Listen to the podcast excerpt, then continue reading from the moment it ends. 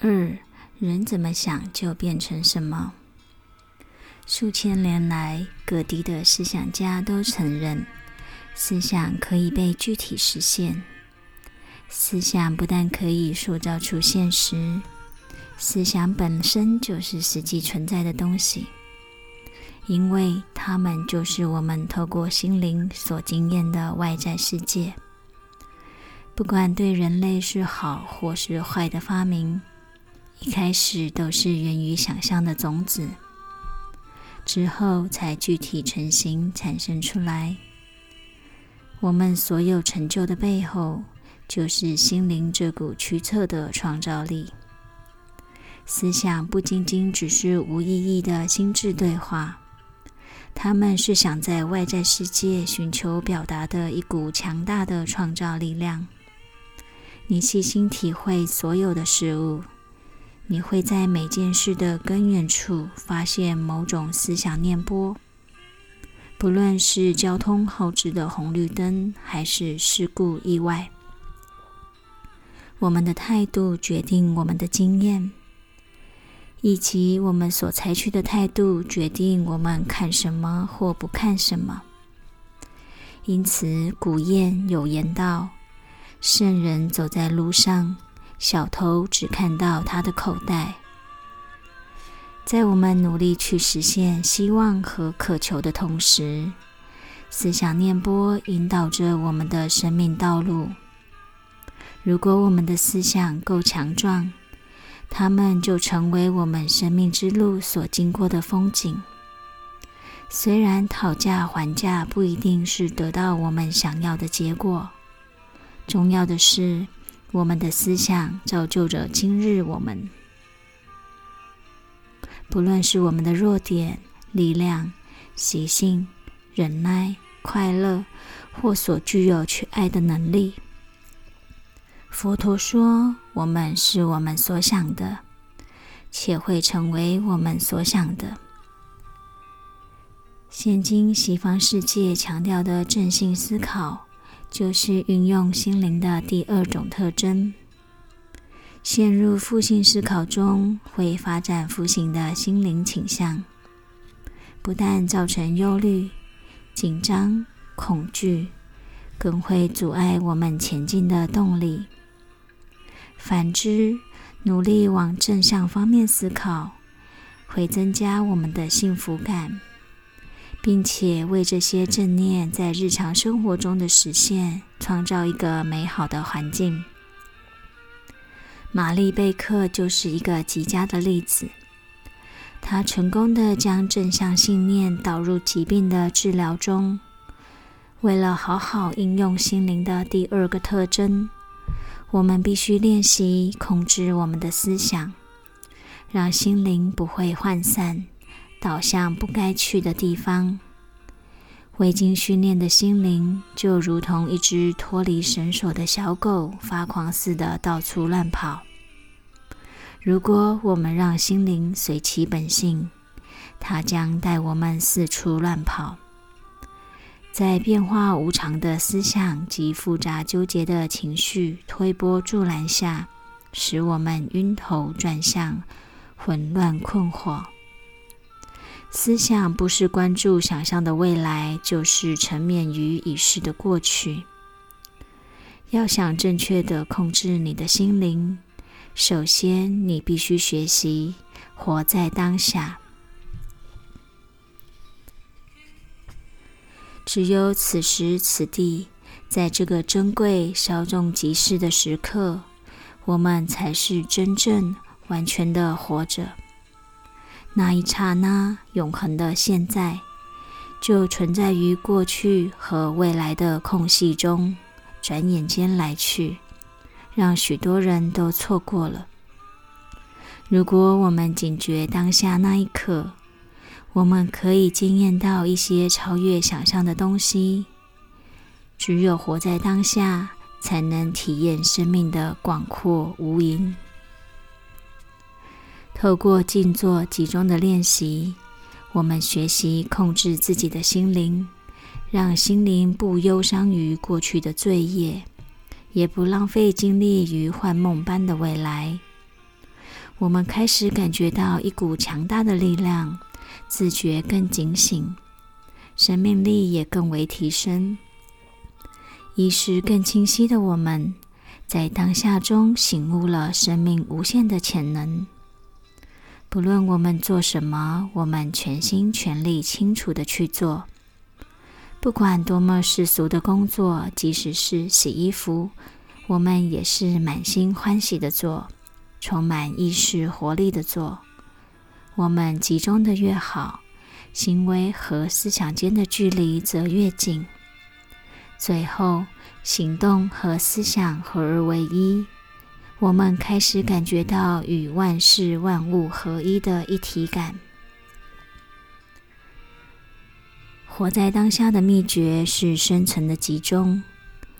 要想了知集中的功用，不论是静坐或从事一般世俗的工作，就必须进入下一个课题：三心灵一次只能想一个东西。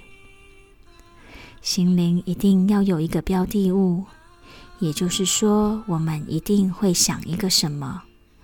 而所想的目标会为我们及世界带来严重的后果。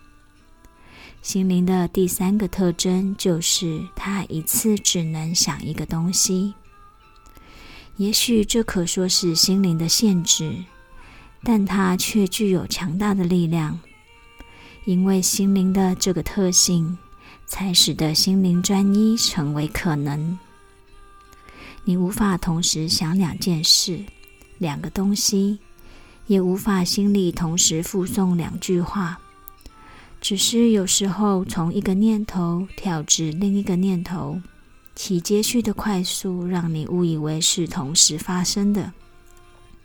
像电影的放映，其实是一格格静止的画面，以每秒二十四格或三十格的速度播放，看起来就好像是连续的一般。科学已经证明了这一点。所有的感觉，不论是视觉或听觉，都是以此方式在运作，一个接一个，看似连续，但中间有极短暂的停留。现在，我们就来讨论心灵的这个特性对心灵专一的影响。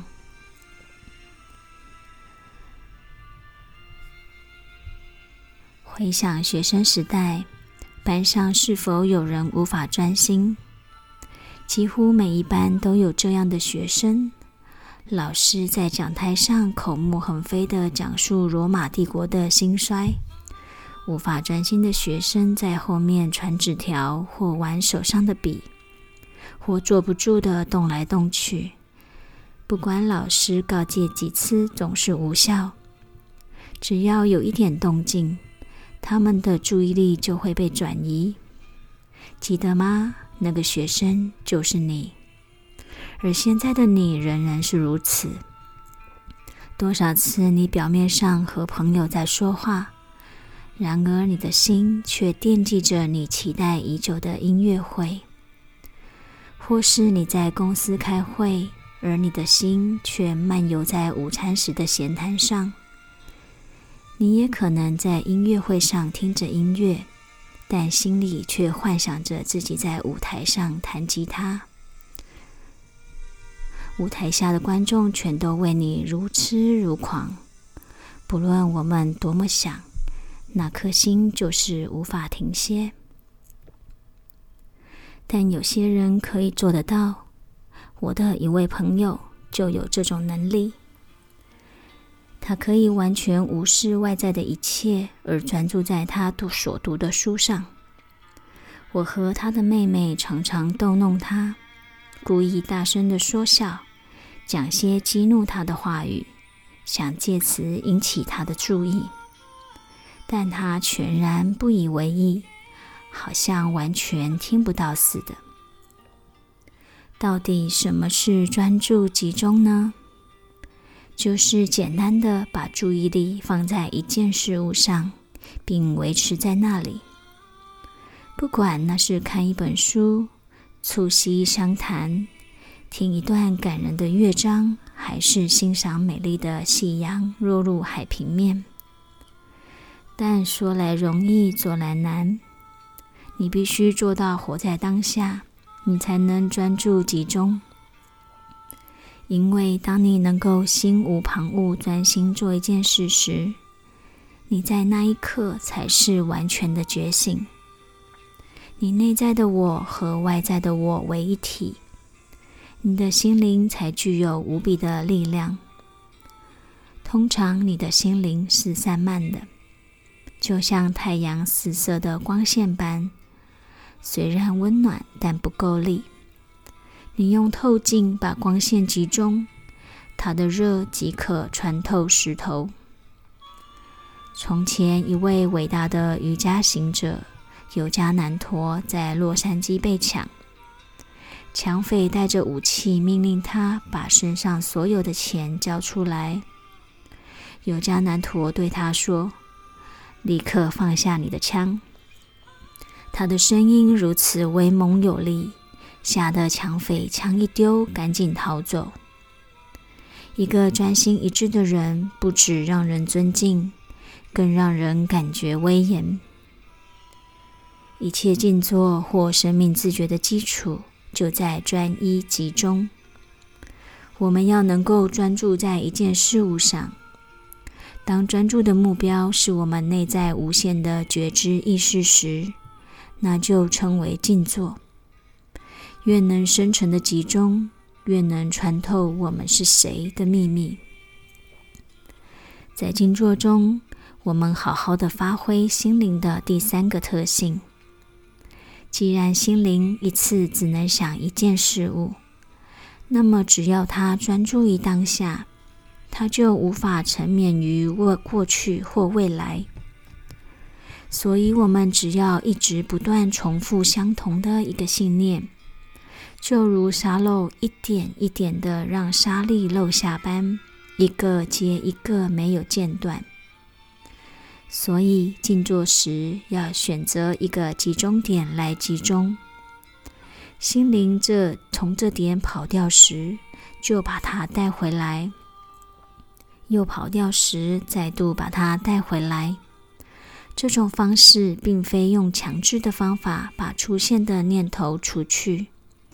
亦非放任念头散漫，只是一旦发现自己已从集中点跑掉时，再把它带回来，不厌其烦，日复一日，一次又一次，直到心灵习惯于自己回到这个集中点上。开始时也许只能集中数秒钟。甚至当我们警觉自己要回到集中点时，心灵已不知漫游了多久。但随着一次又一次的回到集中点，我们也养成了这个习惯。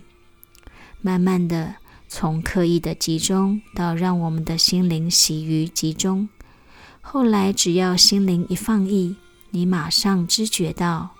于是，我们将能集中一念于较长的时间。虽然仍有来来去去的念头，但已不像之前那样紧紧缠住我们，也不再那么容易的就将我们的心念引走。当你发展了这样的集中力时，你就具有无比的力量，像尤迦南陀，可用一句话就把强盗给镇住。头也不回的跑走。你可以用任何事物当成练习集中的目标，可以是蜡烛的火焰、墙壁上一点，或者内在的某种意象、某种音声。但请回顾我们前面所说的精灵的第二个特性，也就是人怎么想，就会变成你所想的。所以，选择我们集中心念所想的目标就非常重要。当然，你可以自由的选择，但最后你会变成什么样子，和你的选择有绝对的关系。静坐时，我们的集中目标一定要是我们内在的真我，以及我们生命旅程的目标。有一种自然帮助集中的方法，就是选择一个你感兴趣的目标来集中。如果你看的电影很无聊，或谈话的内容已重复数百遍，你一定很难专注。所以静坐时，我们选择这宇宙最有意思的东西来集中。若是今天别人拿你高中的毕业照给你看，你会先看谁？我们都知道答案，就是我们自己。静坐就是为了自我探索，因为自我探索就是生命旅程一直在做的事。一开始静坐时，有点像观看被暴风雨卷起的海浪，夹杂着淤泥的肮脏海水，深不见底。如果我们能够耐心的等待，淤泥终会慢慢的澄清，展现在我们面前的将是无垠的海底奇景。我们的心灵里潜藏着真我的秘密，这是尚未被发掘的内在最深的真我。当我刚接触静坐时，我学习到专心一念的集中可以帮助我的静静坐。有一次，我在去教基础静坐课的途中，大概还有两个小时的时间。我来到澳洲努萨的一处海边，正值黄昏时刻。我决定在海边静坐，那儿有着田园诗般的美景，海水轻拍着沙滩，远处成群的海豚快乐的在戏水，真是美极了。但才闭上眼准备静坐，我全身没有被衣物遮蔽的部位却开始发痒，铺露在外的手脚脸竟产生刺痛的感觉，原来是蚊子。我张开眼一看，吓了一大跳，十几只的蚊子正在吸我的血，而头上还有一大群正嗡嗡作响，虎视眈眈。没想到这么美的地方，竟充斥着一批吸血鬼。我挥手赶走他们，想继续静坐，然而无济于事。他们呼朋引伴，越来越多，我根本无法静坐。最后，我下定决心静坐一小时，不管他们怎么整我，就算把我的血吸干了也好，我绝对不再动。起初真的非常困难，我的心眼好像看得到他们那根细小的吸管插入我的皮肤里，一口接一口吸吮鲜血，真想反击，可是我忍住了，一定要坚持静坐下去。几分钟后，我深深的融入喜悦的感觉里，再也不觉蚊子的干扰。当我静坐完，张开眼睛时，一只蚊子都没有了。我很惊讶自己完全没有被叮。所以，只要我想要，随时随地都可以集中专心，将心念集中的目标放在内在的真我，就是转化心灵。当我们静坐更喜悦时，心灵自然更为神秘的内在所吸引。经由规律的练习，我们的意识之流将导向内在，我们的情绪、思想全都汇入这广大无限的心灵秘境里。于此，你将体验到内在深沉的喜悦、宁静以及一片澄明。它超越你所知晓的任何一件事物，从意识进入潜意识，再进入更深的境界。所以，集中心念的静坐是一把打开内在的钥匙。